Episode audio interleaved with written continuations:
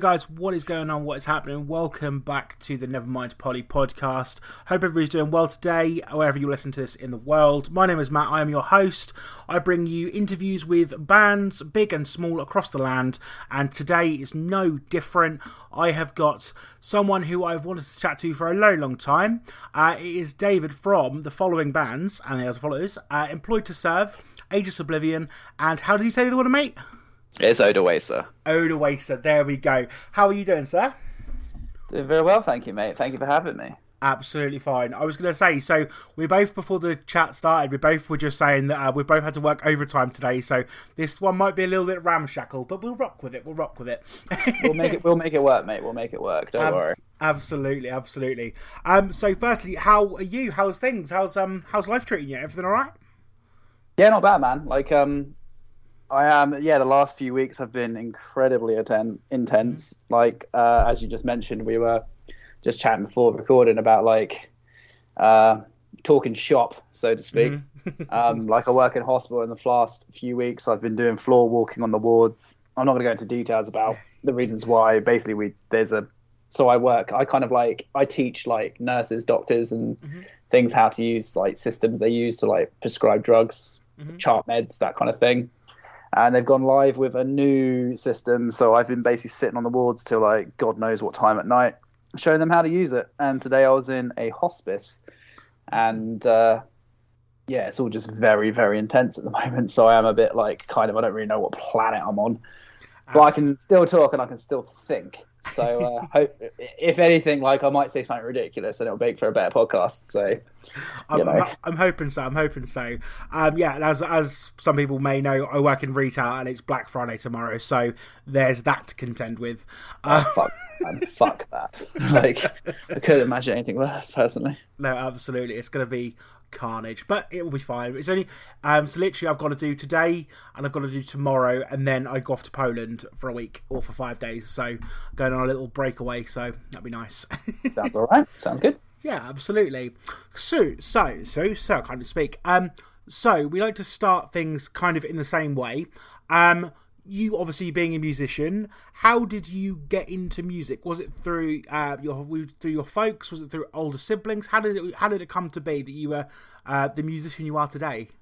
Oh, you're looking for the origin stories. Mm, okay, absolutely. um, so I mean, when I was young, I kind of everyone always says it, but I always kind of grew up around music. Like my dad, in particular, I remember used to listen to loads of like. I remember him listening to a lot of Phil Collins and Peter Gabriel, which okay, was cool always very cool. Like to this day, I still love a bit of Philly C mm-hmm. and a bit of Peter Gabriel. Um, and my mum was always very much into music. She used, to, she used to love like all the kind of old like seventies prog bands and things. She used to love Thin Lizzy, uh, bands like Camel. Uh, like she actually saw Black Sabbath with Thin Lizzy, Black Sabbath with Ozzy Osbourne, and Thin Lizzy with Phil Lynott in the same show. Amazing how fucking dare she? But, like, um, so yeah, I always kind of grew up around like listening to that kind of music. Uh, but obviously, when I went to school, and then my first real introduction to, I guess, the heavier kind of stuff was, uh, I remember friends of mine. There was like this kind of group of people who were like the kind of cool, kind of alternative kids, mm-hmm. and I remember we stole a, a, uh, a tape player from one of the music rooms nice. and snuck into like some kind of side cubbyhole room or something. And then this uh, friend of mine like put on like, um, pretty sure it was the first Slipknot album. Nice. And that was my first kind of experience to like heavy music. And yeah. at the time, I had no idea what was going on or was, what was it that, was. Was that first album or? First album, yeah. yeah. So uh, I think it was like, yeah, it was sick. Came was like dun dun dun dun dun dun dun dun, and since then I was just like, what is this? Yeah, absolutely. And yeah, kind of just went from there really. Like just listened to like all the kind of like new metal bands at the time, so like Slipknot and like I remember I had two tapes. I had uh, Slipknot and I had Static X. Oh, nice, cool. Yeah, and I used to just rinse those two tapes like uh, constantly, mm. um, and then it got to the point where discovered Kerrang TV and mm-hmm. found like Spineshank and like other bands yeah. Um, and then it kind of went to like other stuff like Raging Speedhorn, and through Raging Speedhorn, I kind of found like Will Haven and other bands. And then at one point, I found like I'd got into death metal. Like mm-hmm. uh, first death metal album I heard, I think was Black Seeds of Vengeance by Nile, which is still one of my favorite albums ever. Mm-hmm. And then it's all just I want to say downhill Yeah. That's not the right term. You've descended. yeah, I ascended, went Yeah. up from, there. And uh, yeah, and that's uh, that's kind of my origins. Really, it was just like hanging out with like a bunch of people in school who listened to Slipknot, and then that kind of changed everything for me. Absolutely. So, is that when you decided you want to pick up a guitar, or was is it the first instrument you, you sort of picked up and things, or? I think, well, when I was that young, like I didn't really understand really what the instruments were. Like, Mhm. uh, I, I remember always thinking like bass was like the kind of like what we would all recognize. Any thinking person recognizes a guitar. Mhm. Uh, I always thought that was bass for some reason. Um, I don't really know why. I was a kid. I was an idiot. Um, but like, uh, so I kind of thought it was that. And then like my brother, uh, my brother was like the first musician in the family. Like, my younger brother, he got a guitar. Yeah. Uh, he got quite good at it. And the thing that kind of made me want to pick up an instrument was like, um, I remember hearing, uh, this is gonna, yeah, so it's Antichrist Superstar by Marilyn Manson. Yeah, I mean, he is an absolute wanker. to- Dickhead, for- yeah. yeah. for use of a better word. Um, but yeah, that that album is still seminal. He's a prick, but yeah, it's a seminal album. So I feel Yeah, man. well, yeah, he is an absolute fucking cretin. Mhm. But That's good like, um, but the uh, but for some reason the bass tone on it really kind of like struck with me. Like Mm-hmm. I just um, Angel with the Scabbed Wings, I think. Like there's a bass riff in it which is really really cool, and I just remember just being really drawn to that. So I picked up bass originally, and my brother played guitar. And we used to like kind of like write songs together. nice. Uh, we were in a band together for a little bit, like while we were still learning. Um, but then I found, apologies to all bass players out there, that I just kind of got a bit bored of four strings. No, fair, fair. That's fair. So I just kind of, uh, I kept borrow, like borrowing is uh, that is a stretch of a term there. Taking my brother's guitar, and uh, I just kind of just had to go from there. And um, yeah, eventually I just kind of found guitar a bit more rewarding. Absolutely. uh, yeah, just, uh, then obviously got into the death metal kind of side of things, and obviously the guitar work in that is kind of massively impressive. So. I, that's how I kind of got into guitar like properly, really.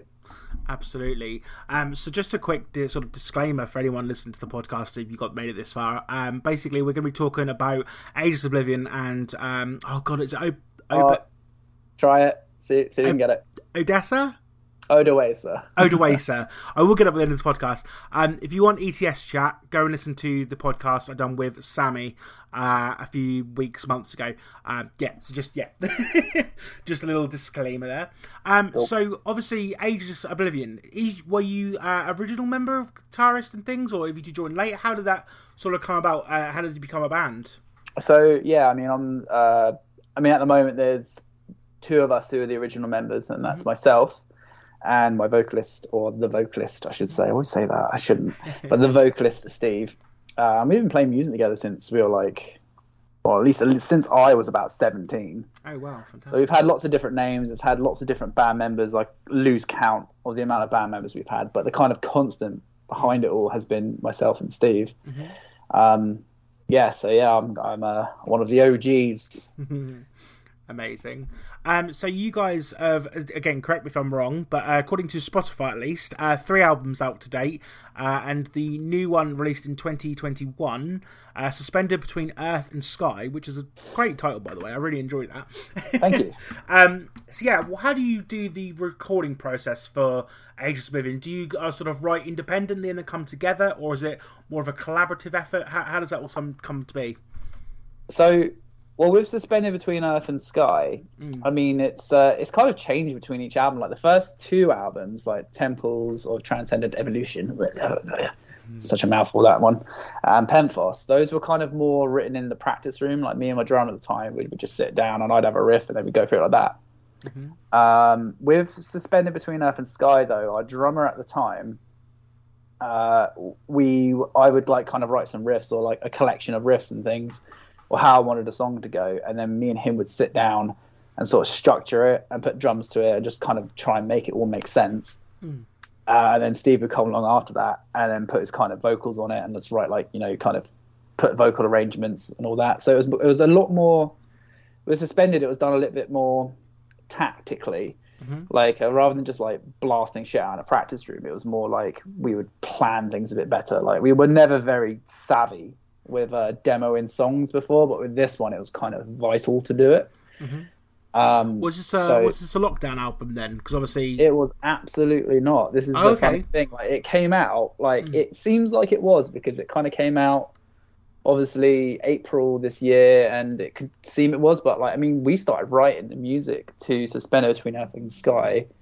I mean, the first song for that was written in like 2016. hmm oh wow, so you've been sitting on it for for a while then. Yeah, we played like one of the new songs live. I think. Yeah, like tail end of 2016, we played uh, Bristol Death Fest, Mhm. and we had a few of the songs. I think maybe it was 2017, but we had a few of the songs in the set then. Um, yeah, like uh, the the kind of sad story was is that the album would have come out last year, Right. um, but obviously because of the pandemic and everything, the label kind of put the brakes on it because Yeah. they weren't really sure how, uh, basically how. Obviously, it was all very new that the Mm. kind of pandemic. We weren't people weren't sure if they were going to be listener albums or buying albums or whatever. Absolutely. So we had to kind of wait a year. So uh, yeah, April this year was when it came out, but it had been finished, and I mean the songs were finished like 2018, 2019. You know, oh wow. Yeah. um, but then the release was 2021. So we've been sat on these songs a little while. Definitely not a pandemic album. Okay, fantastic stuff. Um, so how did you find the reaction to to the record and things? Was it a really positive reaction and things? I mean, no one's uh, slated it yet. not, not that I can see, anyway. Um, I think you're always going to get a few naysayers here and there, but like it's just not really worth paying attention to. But yeah, generally speaking, the album has gone down really, really well. Um, it's got a bit quiet nowadays, um, but uh, we're hoping to kind of revive that soon enough. But yeah, it, it kind of came out really well. I think a lot of it was because we were kind of concerned because with Penthos, the album we did bef- before that, we did have some very good press with it. Right. Okay. Um, so people really did enjoy that album, and every time that happens, it's wonderful when it happens. But then when you're writing the follow up, Yeah. it is a bit like, oh my god, like are we going to just like completely alienate people, or just you know, is this going to be slated? But it seems that people are really digging it. Like, um, we've had like there's uh, like some Uber fans. I want to say Uber fans. What a weird thing to say. But like fans of the last album who are quite vocal, like uh, who work for you know who do podcasts or you know write a lot, have been doing review did reviews of the Eight album, and they all say it kind of stands up. Mhm. So that's really cool. And I also think that Suspended Between Earth and Sky is a very different album to the one before. Yeah. I personally think it obviously sounds like us, but I think there's enough difference to it that um, I think even fans of the band should be able to kind of tell that we've kind of matured a fair bit. And that seems to be what the press were getting is like it's a bit more of a mature album. It's, for example, it's shorter than Penthos. Penthos was an hour and 15 minutes long. This Oh, one's wow. about about 50 minutes long. And so far, seems good. Like, um, haven't had any press through in the recent days, but yeah, so far the um, response has been quite positive. Absolutely, I love that. That sounds that sounds great. Um, so obviously, a lot of people um like to genreize different bands and put bands in boxes. And I don't want to obviously ask you to put your band in a box per se, but how would you describe um Ageless Oblivion to someone who has never heard of you guys and wanted to check you out? Um, death metal with feeling. Oh, okay. Yeah, like it's. Uh, I think the whole goal with Ageless was not to be some kind of uber tight kind of. And I'm before I say it, I'm not slagging off these bands. I'm not saying anything bad about them, but I, you know, uber technical bands like, um, you know, Necrophagist or like the Faceless or like Spawn of Possession, that kind of like, like really Yeah. super tight, super precise. The whole goal with Ageless was really to c- create an atmosphere, create something with like a sense of catharsis to it, hmm and uh, it not be like I find. And again, this is personal opinion here. Mm, no, of course. All you internet fucking sausages, you can write me an email, do it.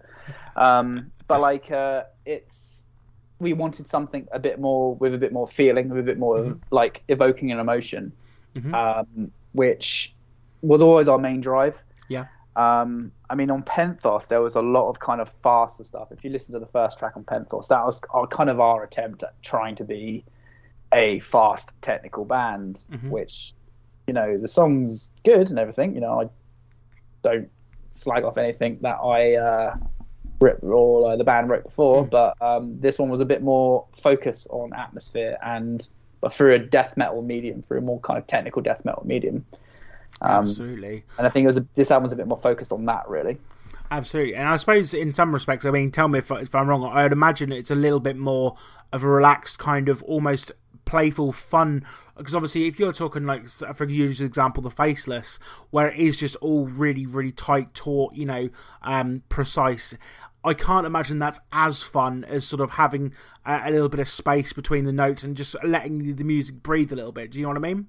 I do, and I again, it's all down to personal taste, really. I think Mm-hmm. a lot of musicians do enjoy like kind of that kind of like finding that kind of tightness and Mm-hmm. messing around with tones and you know really making sure everything's where it needs to be. But again, in my personal opinion, I quite like the kind of the roughness to it. Mm-hmm. Like I quite quite like music that's um that sounds human.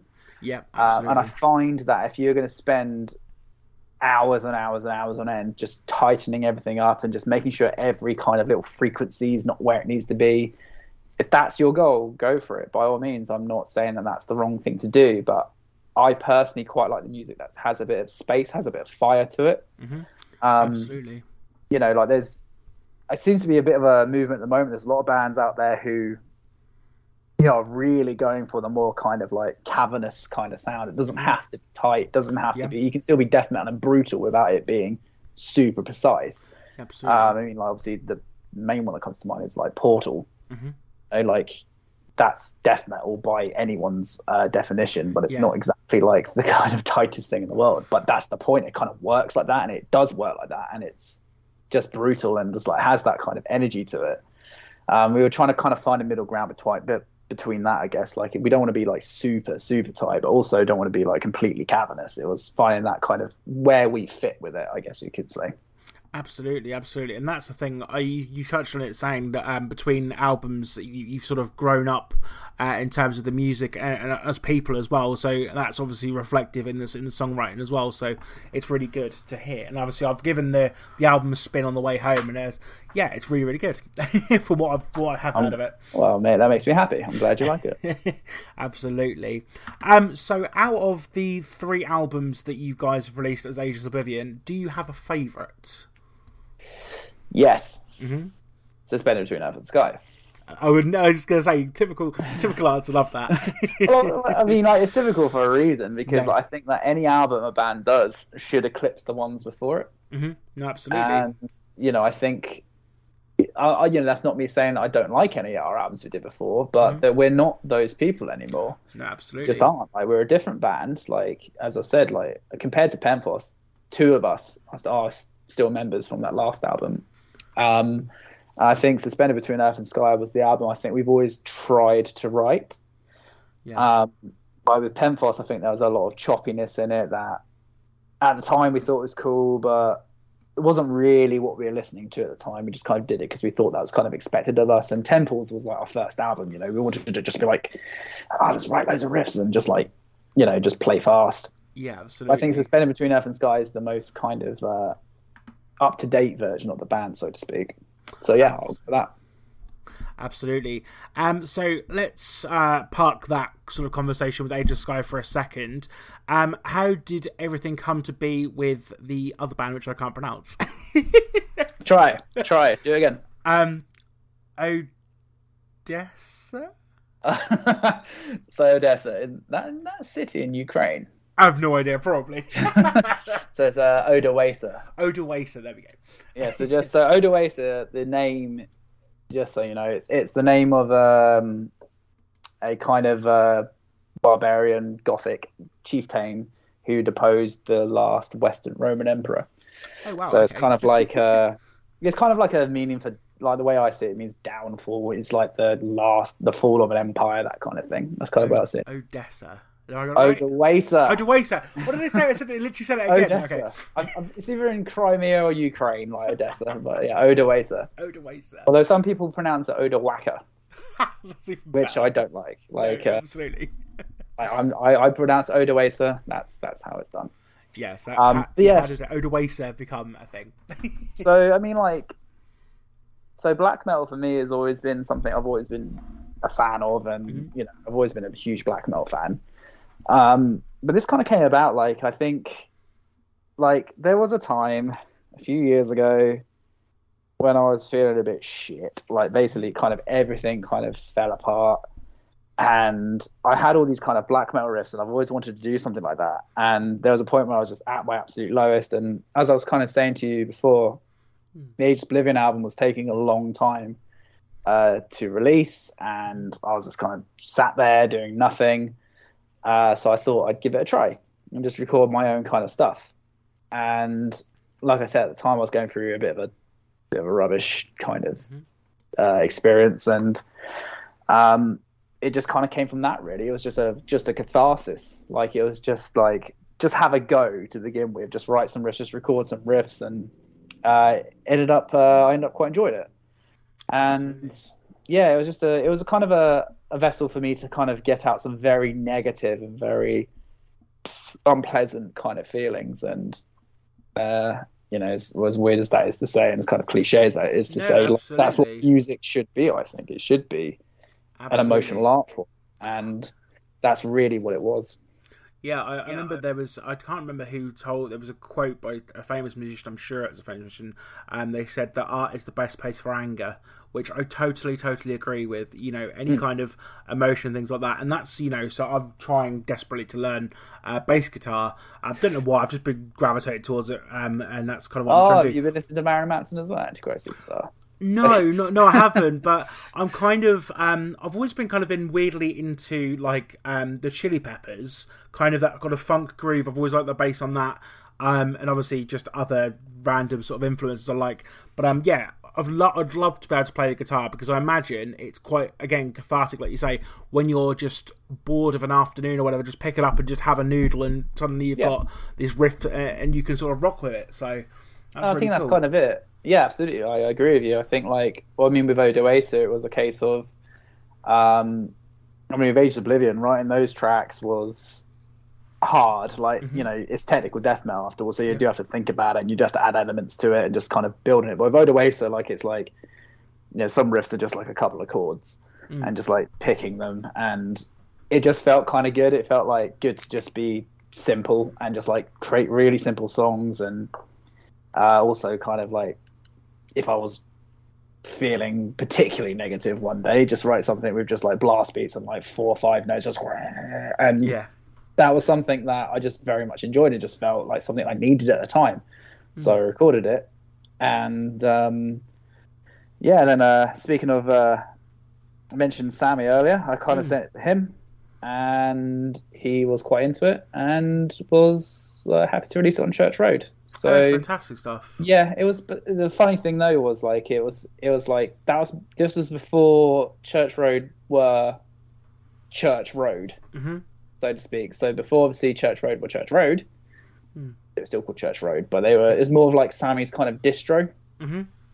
So it was meant to be kind of like a more of a, like just just put out on tape and yeah get get it out there. But then obviously the whole kind of um, well we all know what happened with Holy Roar and everything. Then yeah, uh, that kind of came about. So um, yeah, it's quite quite a. Uh, describe it. It was quite a. Um, I was kind of like basically I was one of the first kind of artists to be released through Church Road, or just mm. just before that happened. But um, yeah, it was just a. It, all that album was was just a. It wasn't meant to be original. It wasn't meant to be anything kind of groundbreaking. It was mm. just pure catharsis. Absolutely. And uh, yeah, uh, yeah, now it's out on Church Road Records if people want to check it out. Absolutely, and I was going to say, Church Road Records um, is, I think, an, a sort of uh, a shining light and example of what great, interesting, heavy music can be. Um, yeah. And obviously, that was Holy Roar at one point, and obviously, yeah, I don't want to go down that road too much, but um, yeah, obviously, t- them taking over and sort of going down that road and sort of yeah, is really good. So yeah, I mean, I think like well, Sammy and Justine, they um you know those guys mm. they both saved a lot of records and a lot of albums yes, at that time absolutely. like they they do deserve a lot of credit for that um and yeah they both got they've got both of them have got very good ears and very good they're very good at like kind of finding new bands and like, I love how their roster's so varied like you've got like mm-hmm. stuff like obviously like my stuff like Odoacer or like um, like Celestial Sanctuary, but then you've got a lot of kind of like more kind of post rock bands, post metal bands, or more synthy bands. It's a very very varied roster, but it all kind of works. Mm-hmm. Um, yeah, it's, it's, it's uh, Church Road. What they've done there is, uh, I think, absolutely incredible. Absolutely, absolutely.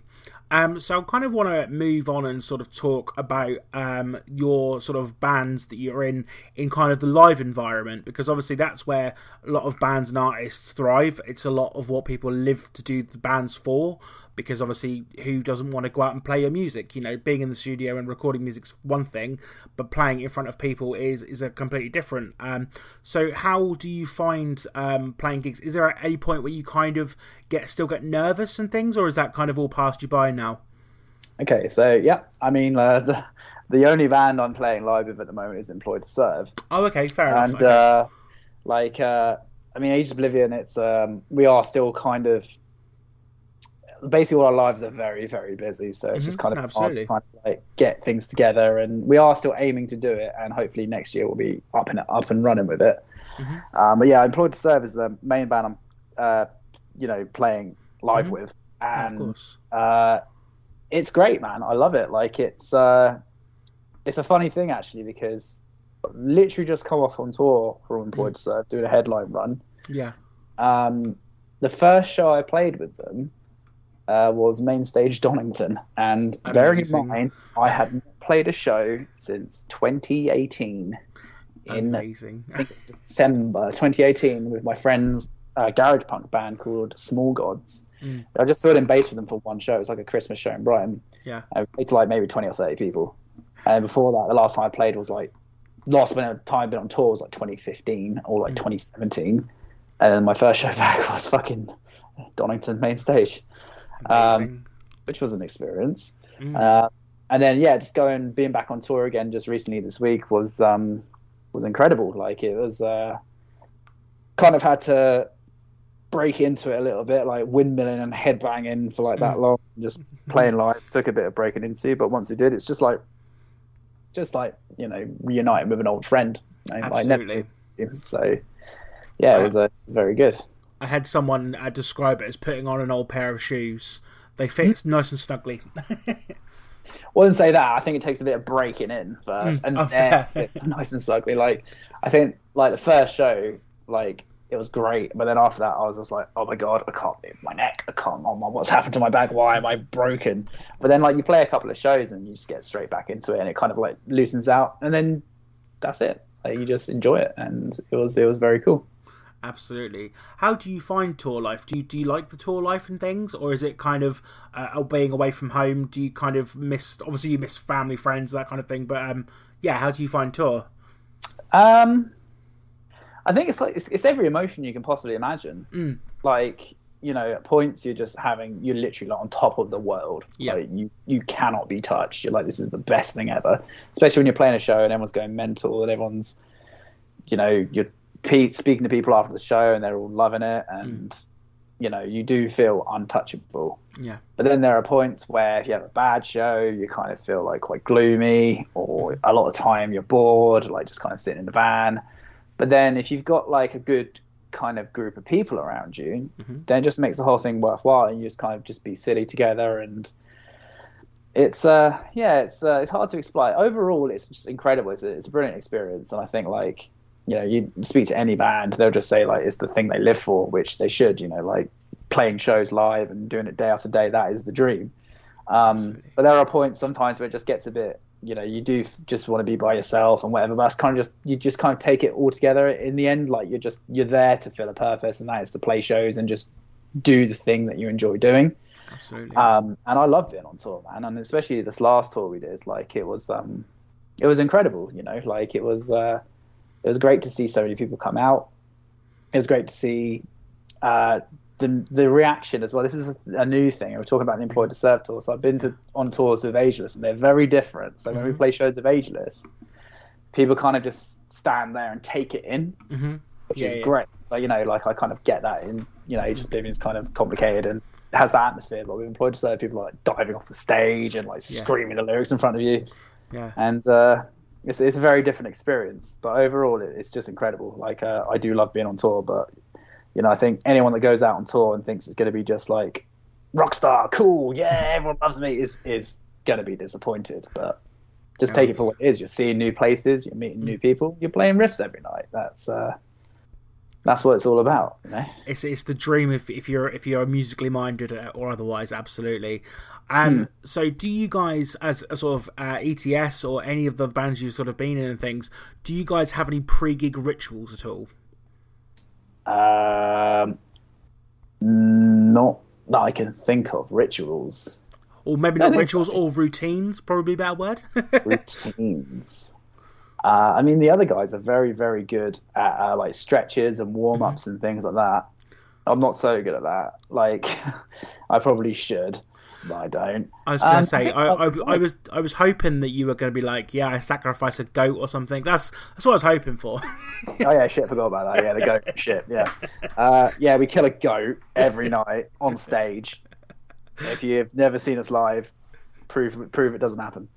But um, yeah, I think mainly, man, like we kind of like uh, we all like we with Ageless Oblivion and with any band I've really been in, really, it's all just a very like you just know what you need to do. You just kind of get ready, get set up. You know, you line check or whatever. And I think like it's a case of we all just kind of know what we need to do mm-hmm.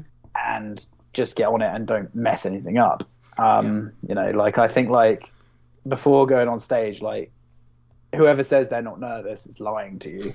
Everyone's nervous, so yeah. you just kind of get in your zone and do whatever you need to do, um, and then get on and just just get set up and be ready to go. Really, like um, most bands I've been in have been kind of the same. They just kind of like know what I need to do. Each individual member knows what they need to do. They get set up, and you know, there's no like I, I've never had a well, there were a few shows actually this tour where I was like, you know, there would be a bit like a fist bump or something before we went on stage or something. Yeah. But I wouldn't say that's a ritual necessarily. That was more of like a have fun, guys, and and that was it. Absolutely. So I know that um, the band Stray from the Path, when they go on stage, they all shotgun a Red Bull. So I was just, always just interested me to the, what people do. So, um, well, one thing I have been suggesting, mm. which I don't think anyone in either Ageless or ETS would ever do. Mm. I wouldn't even do it, but it'd be funny. um, what's it they're called? Like I don't know what the name is. Like like they're tequila shots, but they're like killer tequila. Right. Basically, they're like you take the shot of tequila. Yeah. Uh, and then was it you, you usually do a tequila shot? You um. It's the salt no, and lemon, you, isn't you, it? You lick, you lick the salt, do the shot, and then some, and then suck the lemon. Yeah. With this, you snort the salt, do the tequila shot, and then like drip the lemon in your eye. I, I would I would be lying to you if I said I haven't done that on a night out, and it fucking sucks. I oh, like, dear.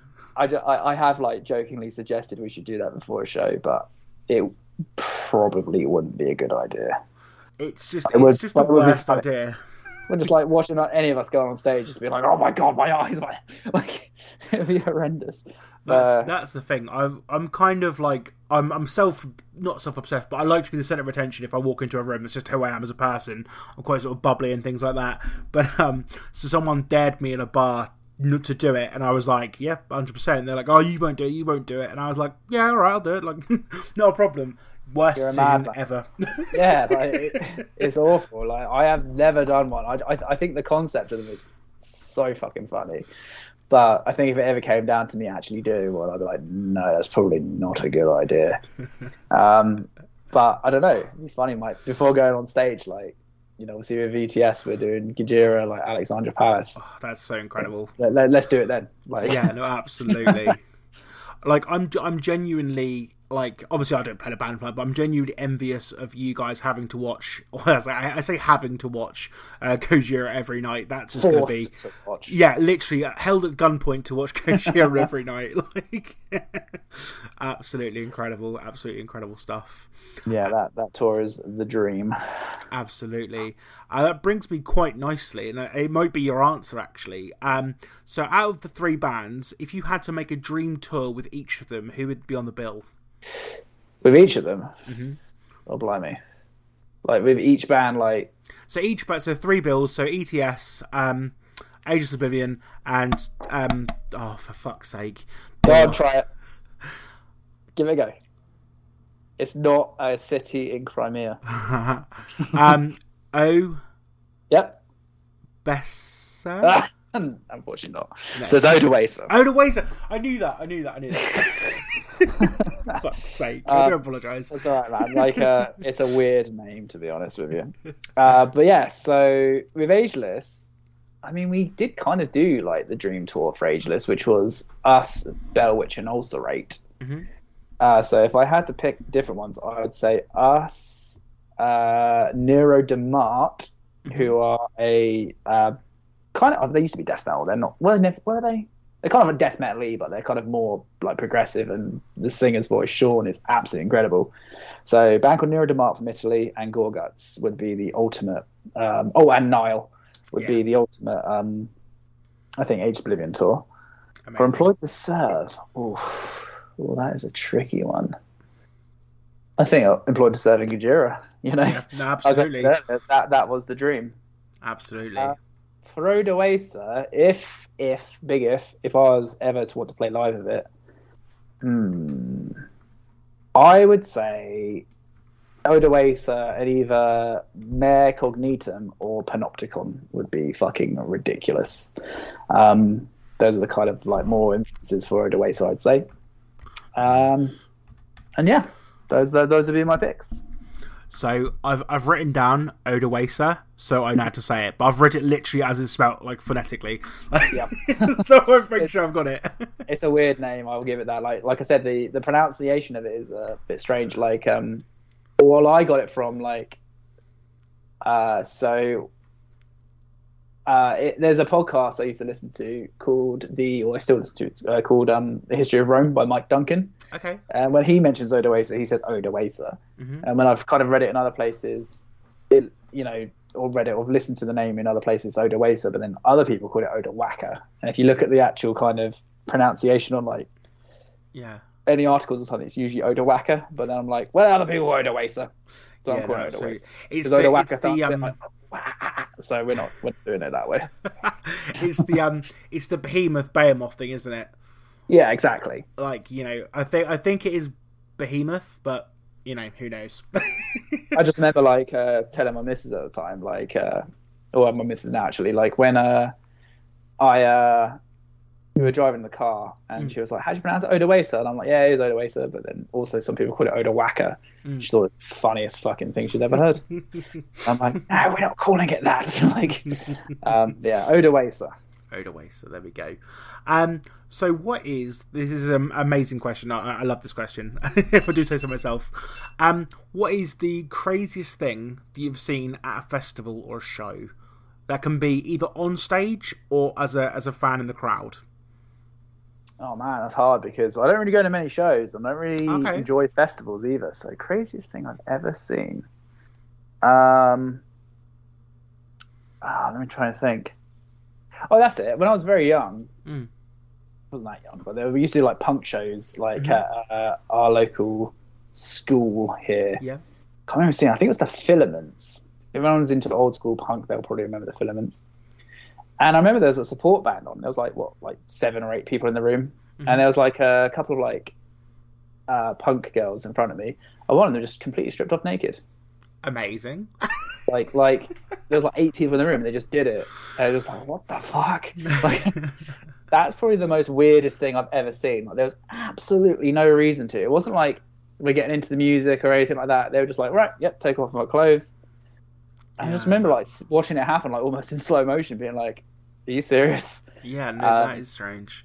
That's the kind of thing that comes to mind. To this day, I still don't really know why.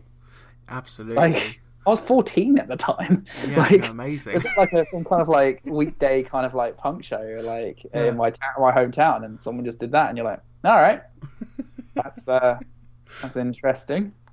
So I think the think the best one that I've ever seen was uh, do you know the band the hardcore band Desolated? Do you know I do, yes. Yeah, yeah. So they played a a show in my hometown or near my hometown, and basically the room was basically uh, a um, a basically really really long uh, but not very wide. Um, what's that shape called? Is it Trying not rectangle. Um, that's the one. Thank you very much. My brain just went. Uh, um, Maybe we've been we've both been working overtime. Like it's fine. Like Absolutely.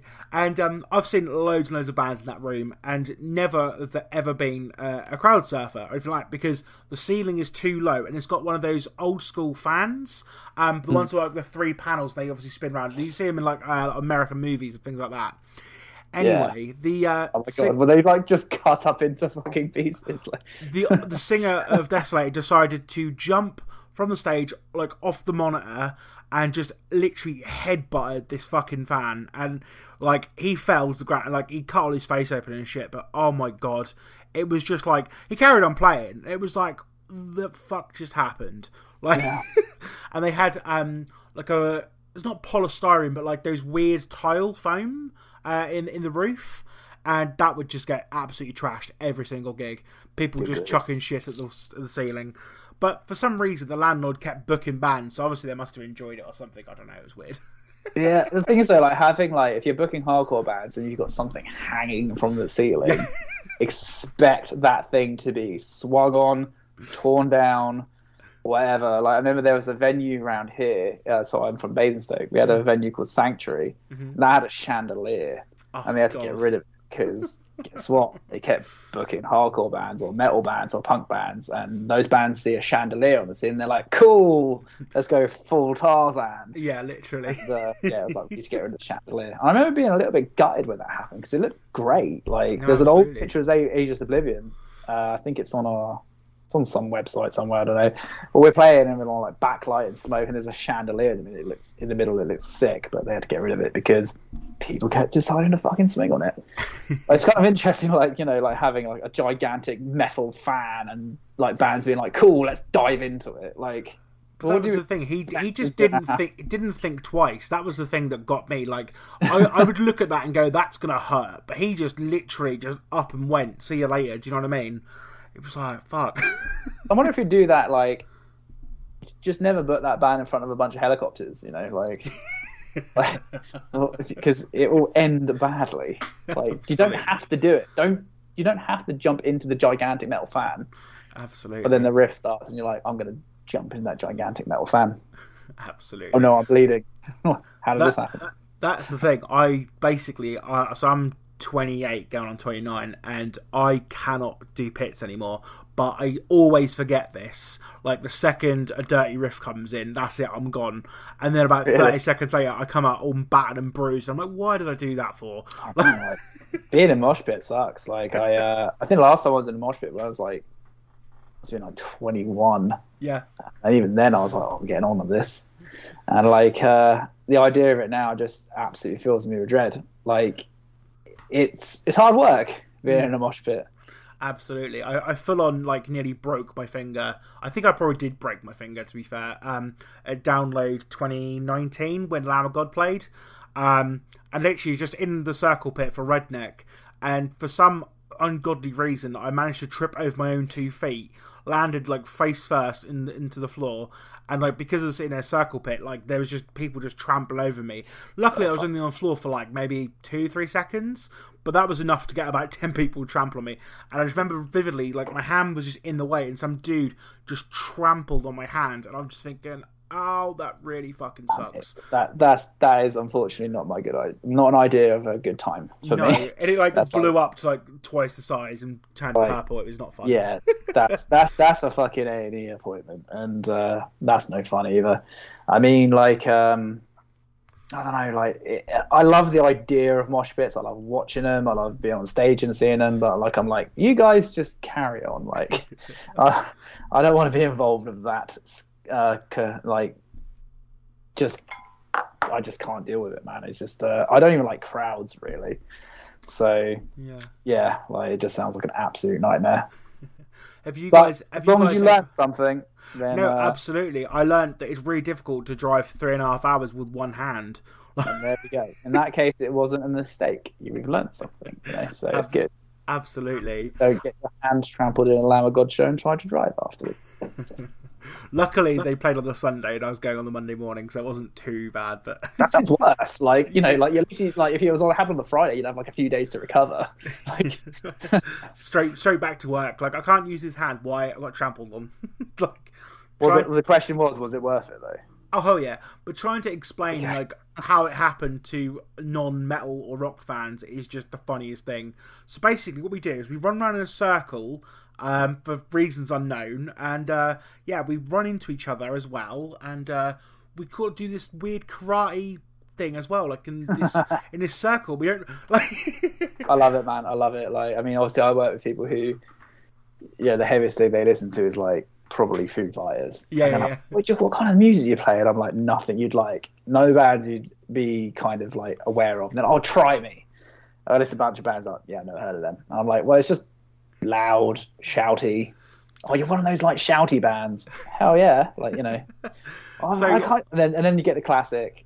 Um, I love the music. I can, get into the music. and appreciate music. I just can't get into the lyrics. Yeah. Or the vo- vocals. And my response is usually like, try and do it then. If it's yeah. that easy, give it a go. Do that for an hour. See how your voice is afterwards. Absolutely, absolutely. Um, I thought I was saying. Uh, yeah, so with obviously, I'm going to start to wrap things up because I don't want to take too much of your time, and I'm very, very grateful for you coming on. Um, so I've got a couple of sort of final questions for you. Um, so with obviously Apple Music, Spotify, and the wealth of music you can listen to nowadays, obviously not everything's on Spotify uh, and things, but what are you currently listening to at the moment? Um, anything you want to give a shout out to? Uh, so the main thing I've been listening to recently, or the thing that I've really kind of that's uh, that I keep thinking about, mm. is an album by an artist called The Caretaker. Okay. Um, some people who might listen to podcasts might know this. is What I'm going at already. Um, it's called Everywhere at the End of Time. Right. Um, it's six hours long, and what it is is it's an album that kind of um, emulates the kind of stages of dementia. Wow. So it's kind of okay. like, uh, yeah, a bit deeper. No, but, absolutely. I'm intrigued. so yeah, six hours long. Yeah. Uh, there's I think f- five stages to it, yeah. and each album is about an hour long or so. Right. Um, like the first album is more kind of like. Um, I think the way the first album described is like being in like a daydream. So it's all kind of using samples from old ballroom music and things. Okay. Uh, and it kind of starts off quite dreamy and it's, it's quite musical and you know you can put it on the background and it's quite nice to listen to albeit a bit weird mm. second album was when it starts to get a bit more distorted and basically the kind of songs or the samples are uh, kind of metaphors for memory mm-hmm. Um, and then it gets to the third album it gets a bit more distorted a bit more weirder a bit more kind of like bleaker mm. and by you get to like the fourth or fifth stages it becomes like almost pure noise right and really quite distorted and quite um, in some parts quite horrifying, and then the mm. last stage is when it gets like quite uh, just noise, and it's meant to kind of uh, emulate the idea of losing memory, or it's hard to kind of like comprehend things and things. Um, it's more, it's more rather than me explain. It's better to worth reading about it mm-hmm. or finding the album, just reading about it and what each stages mean. Yeah. Um, but that's the thing I've been kind of obsessing over recently, and that's uh, insane. That sounds really cool it's uh it's uh it's the most harrowing thing I've ever listened to, without Absolutely. doubt. Like, if you can get through all six hours, then well done. Yeah, no, um, absolutely. Not like a it's, it's not like a kind of brutal or noise album. Or it's not even really kind of like it is obviously musical, but it's more of like a just there's a reason behind all of the way it sounds. Mm-hmm. Mm-hmm. Um, and that's kind of what I've been listening to recently, uh, to the point where I've kind of been banned from listening to it uh, by some of my bandmates and my girlfriend um, because I'm just like I can't stop thinking about it, and she's like, "You need to stop listening to it." And yeah, so if you want a more kind of can sort of like metal or like that kind of thing, uh, mm-hmm. the last Light of the Morning Star album is getting a few spins from me. Ah, cool. Uh, who are a rather mysterious kind of black metal band, but it's all very vampiric kind mm-hmm. of sounding. Um, a lot of songs about well, just check it out. It's kind of like Type O Negative, but with like mayhem riffs, um, but yeah. gothier. Um, it's very cool. So light the Morning Star as well. Absolutely, I love that. Um, so this is a question based on you just being a guitarist. So you're uh, almost bandless at this point. Um, if you could pick one band or artist to collaborate with as a guitarist, who would it be and why? Neurosis. Nice. Because Neurosis are my favorite band, and straight off the bat. yeah, absolutely. Like, um, I think when they well, they've only really done what kind of thing, like a couple of collaborations, but like uh, Neurosis and Jarboe is one of my favorite collaborative albums ever. Nice. Um, and yeah, to be able to work with Neurosis is like it's on my list of things I'd like to achieve. Um, so yeah, absolutely Neurosis. Either Ageless Oblivion or Odoacer or Employed to Serve, I don't care who. Yeah. Scott Kelly, Steve Von hit me up. Let's do it. I was going to say, I know that um, Scott Kelly is an avid listener of this podcast. So. And so he fucking should be. Like, so Scott Kelly, if you are listening, which you are, let's, let's, let's do something. Absolutely. Um, so, getting into the various bands and projects and things, what album would you recommend from each um, sort of project for people to go and check out? Um, well, with Ageless Oblivion, Suspended Between Earth and Sky, absolutely. Mm-hmm. It's our latest album, and it's the one that is kind of like sums us up as who we are, and mm-hmm. that's that. With Employed to Serve, gonna have to be Conquering. Mm-hmm. It's the last album we've released, and you know I'm very new to the band, but I think Conquering is without a doubt the strongest album mm-hmm. uh, they've done. Uh, and with so we only have one album, or I only have one album, which is uh, There the Vultures Will Gather. However, we are, I am working on something new at the moment, which should hopefully be released next year. So that may trumpet. Fantastic stuff. Fantastic yeah, all stuff. of our latest releases, essentially. Nice, nice, awesome stuff. Um, what is the best way to keep it keep up to date with everything that you guys are doing across sort of all your projects? Is it Facebook and things like that, or what's the best way? Facebook, Instagram, um, Bandcamp, anywhere you can. I think I like our, you know, social media, like I think with Ages has been a bit quiet recently, because we haven't had much to post about, but that should hopefully be changing quite soon. Odoacer, kind of a similar thing, um, but there are things being worked on with both camps, and with Employed to Serve, uh, anywhere you can, like Facebook, Instagram. Uh, ETS are pretty good with their social media presence, much better than like I am with uh, or Odoacer. So Absolutely. Um, is there anything you can uh, talk about or want to plug for 2022? 2022.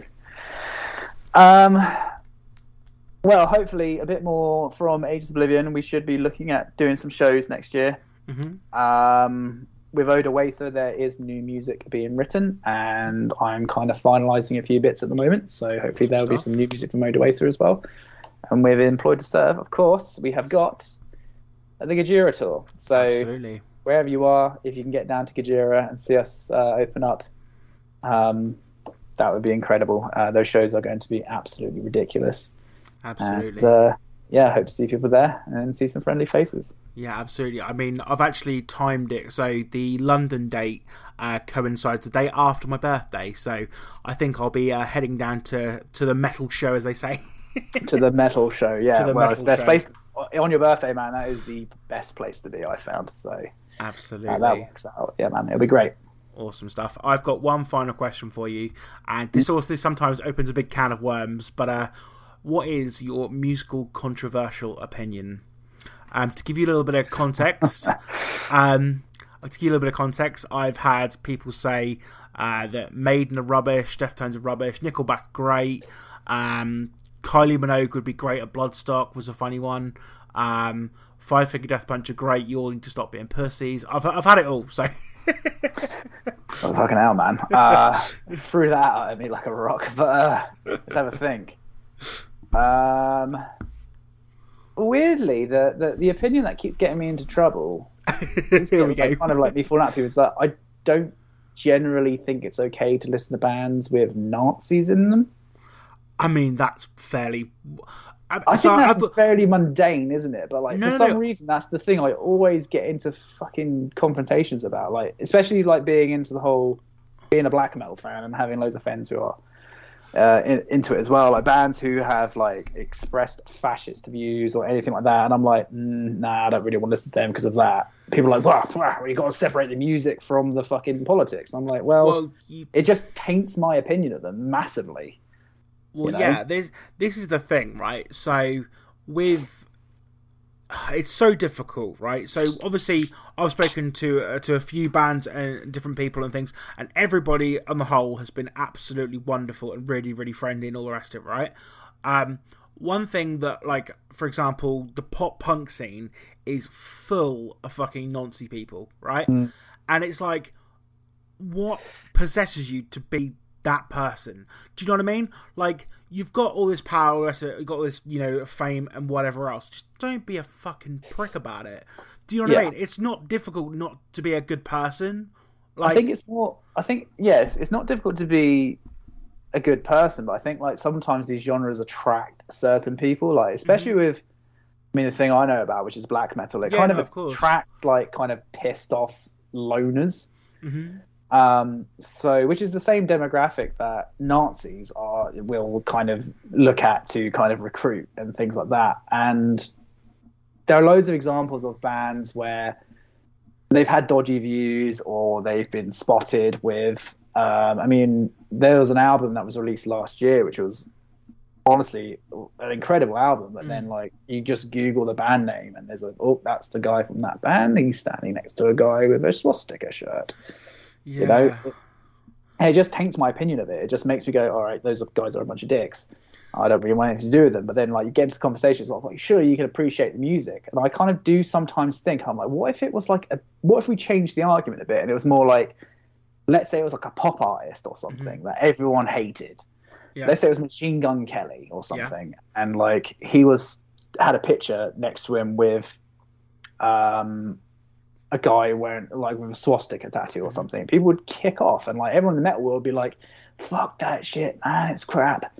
But because it's in metal, I think people have such a kind of emotional attachment to it. Like, uh, I think I find that a lot of people kind of like just ignore it, but like, "Oh, there's just a bunch of black metalers. They're all like kind of like, you know, they're all like pissed off weirdos," and I don't personally find that acceptable. I, I just think you know so I'm a massive history buff hence why I'm going to Oh. Poland uh, going to Poland and all the rest of it and going I am going to sort of Auschwitz and all that kind of thing so to align yourself with Nazi views knowing what they did is just mental to me I hmm. cannot fathom in the same way that you get like a nonce I just cannot fathom how a, you think that's acceptable, and B, where the hell your mind has got to be at to have that as a thought or an idea. Do you know what I mean?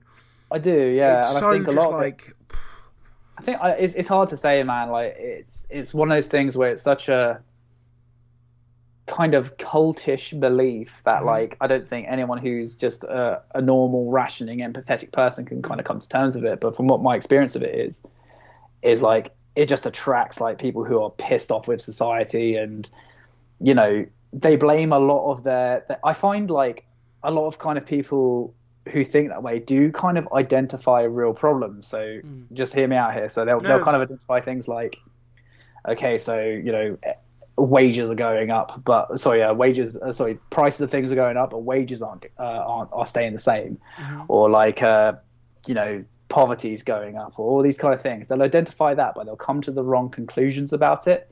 So rather than most people can see us to do with the economic system we live in, Yeah. these guys will blame oh, it's the immigrants or it's the Jews who are like kind of controlling the economy or something. yeah, Um, they just come to wrong conclusions, and I, you know, there's a point of me where I get very tired of just considering people being wrong, and I think mm. there is like a hateful element to it, and I find with like especially in the music world. Mm-hmm. That's kind of overlooked. Like, oh, they're just pissed off metalers. Like, you know, what did you expect? Like, well, no, there's a lot of these guys are actually quite well read and they know what they're saying, they know what they're doing. There's certain bands, for example, where they'll get kind of called out for it yeah, and they'll say like this is not a political band. It's like, well, no one's pissed off at you for your band being political or not. People are pissed off at you for you saying this or saying that or hanging out with people with swastikas. You know, like why do you think that's acceptable? absolutely. But that's the thing that gets me into trouble, and I've no doubt if people I know listen to this, I will get some shit about it. But But see, the people who okay. the people who give you shit, like I, I, I can't fathom that as an idea. Like, so separating the art from the artist is so. It is difficult because, like I say, if you're emotionally attached to a piece of art and then you find out that person, the artist, is a piece of shit, like I get it, it can be difficult, but at the same time, for me personally, I've got to bin that off. Like as soon as you know Manson, for example, has always been on the fringes of being a being a bit of a weirdo, right? Granted, but then when everything came out of what he did, it was like, now fuck him, like literally fuck him immediately. Yeah. You know what I mean? Precisely. So, but I think a lot of these guys will kind of like claim reasonable doubt. Mm. Um, but in the end, if you, like I, I personally would never find it acceptable to hang out with someone or anyone that had a tattoo or a shirt that Right. like promoted a organization or, or an ideology that believed in genocide. It's, you know, yeah. like uh, that's kind of where I draw the line. And you know, I'm not doing this whole holier than thou thing. It's No, literally but- if I see that, I'm like, fuck them. Like I just Yeah. don't want anything to do with it. And but I always find the kind of the kind of uh, mental acrobatics and the kind of cognitive dissonance that has to happen from a lot of fans of metal. Like, I mean, another example we can point to is the whole blood bloodstock thing. hmm absolutely. So uh, Vicky obviously like saying just like something very fucking stupid and nasty about like people putting pronouns in Yeah. their um, bios or in their emails. And to be honest, like if you're going to get that pissed off about someone putting a pronoun in their emails, that's fucking ridiculous. hmm And like there are most people, to be honest, like most people are empathetic people. They're like, I don't, you know, this Bloodstock needs to answer for this. But then there are a lot of people going, oh, everyone's so offended these days, man, man. It's like, well, that's all well and good, but there's a reason for it, and Absolutely, and that's that's the thing that I found when that tweet came out. It was like it was just adipose and nothing. Like it was just thrown out there like a statement. I know I'm not saying she was right or wrong. She's obviously wrong for what she said. But if it was part of a, a wider conversation that it was taken out of context, for example, it would be less of an impact. But as the fact she just said it as a statement, this is how I feel. It's like, well, fucking hell. Like, do you know what I mean? it wasn't even the first time she'd said, said No, something. let's honest. absolutely. But like, it was like, it was. But I think the the thing I found, obviously, that tweet was ludicrous and Mm-hmm. despicable. But like, it was more the kind of reaction from the kind of metal community. I did the very wrong thing of reading the comments. Oh god, yeah, yeah. and uh, a lot of it was people going, "Oh, everyone needs to stop being so offended." And I think you know, everyone gets offended by something. Like just because you're offended by something or because you're upset about something doesn't necessarily mean it's r- like you know, right or wrong. hmm Um, it's uh, you know, in this case, it's anyone who's trying to kind of say their pronouns Yeah. or whatever. That's what that's meant to be, like some kind of ridiculous thing you need to tweet about. Like it's absurd. Like and that's the thing as well like it costs like her as a as a cis female nothing like do you know what i mean it costs her nothing to put she her in her pronouns and to see that is nothing do you know what i mean it's such a such a nothing thing for um cis people but for um, the transgender community that is form of allyship do you know what i mean so But absolutely, man. And I think like, I mean, recently, I think it was the last few weeks, the BBC put an article. It's like their most read article on uh, their page where it was talking about how it was an article talking about how a lot of uh, trans people were kind of being predated on, or women were being predated on by trans people um, who pretended to be lesbians or something. And it's a despicable article, and it was full of falsehoods and full of shit. And they kind of quoted a person who was renowned for abuse. Um, and you know, in the end, all the trans community want is just people to accept them. And I think there is this weird thing at the moment. I think a lot of it's kind of being pushed forward by a lot of the kind of right wing kind of agitators on like Twitter and the internet. But you know, it's the same way like a few years ago or, you know, decades ago, it was like gay people, you know, it's like, oh, they're just going to go and like try and fuck like straight men in the bathrooms or whatever. Like, it's the same kind of fear that's completely based on nonsense. Um, Absolutely. I said yeah, I, I had a I had a similar or I say similar. I had an experience. Um, so I'm a bisexual man, right? So when I came out to friends, family, whatever else, the first reaction from my male friends was, "You don't fancy me, do you?" And it's like, Yeah, fuck off. I have I have taste. Like, do you know what I mean? what would I fancy? Like, do you know what I mean? If I did, do you not think that would have, you know, something would have been said or, or whatever a long time before this? Do you know what I mean? But Yeah. again, it kind of stems from, oh god, okay, and it's like, well, I'm not going to try and get with you. Like, do you know what I mean? Chill out. yeah, no, no, you're absolutely right, man. And it, it is, uh, I think it's kind of shameful that that's the kind of, you know, the general idea that's not only just a lot, uh, you know, many, many people think, but it's kind of pushed forward a lot by, by like the press as well. Like it's, uh, it's really uh, quite awful. Absolutely, and, and I think obviously in especially in America as well is a big problem. But um, I think because of people like Trump, for example, a lot of these people feel like they have a voice now. And they have a, Yeah. a, a reason to, to speak up. When before in modern society, before this all stuff kicked off, it was like we would kick those people into the ground. It's like, no, you're not allowed to have that opinion because that opinion is wrong. As a society, that's inappropriate. That's wrong. But now, because of Trump and all the rest of it, it's like these people think, oh, actually, it's okay to say this and do this, and it's just not, you know. Absolutely not, man. I don't think it's just coming from the right either. I think there's there's a leftist element of it as well. I mean, like, uh, so Graham, Graham Linehan, for example, uh, J.K. Rowling. Yeah, Um, I think people find it very difficult to kind of uh, discern the difference between sex and gender and gender roles in society. And yeah, it's, it's being a lot of this kind of well, hatred and nonsense is being pushed by a lot of famous people, both on the right and left. And uh, yeah, that BBC article in particular was quite aggravating and quite despicable. Um, and it's full of false falsehoods as well. This is the thing. It's like it's completely based on nonsense. But when you see famous people and the press pushing this stuff, it's uh, there's there's no doubt that people are going to believe it. But I think most people don't really, you know, most people are quite empathetic, to be honest with you, which is the good thing. absolutely.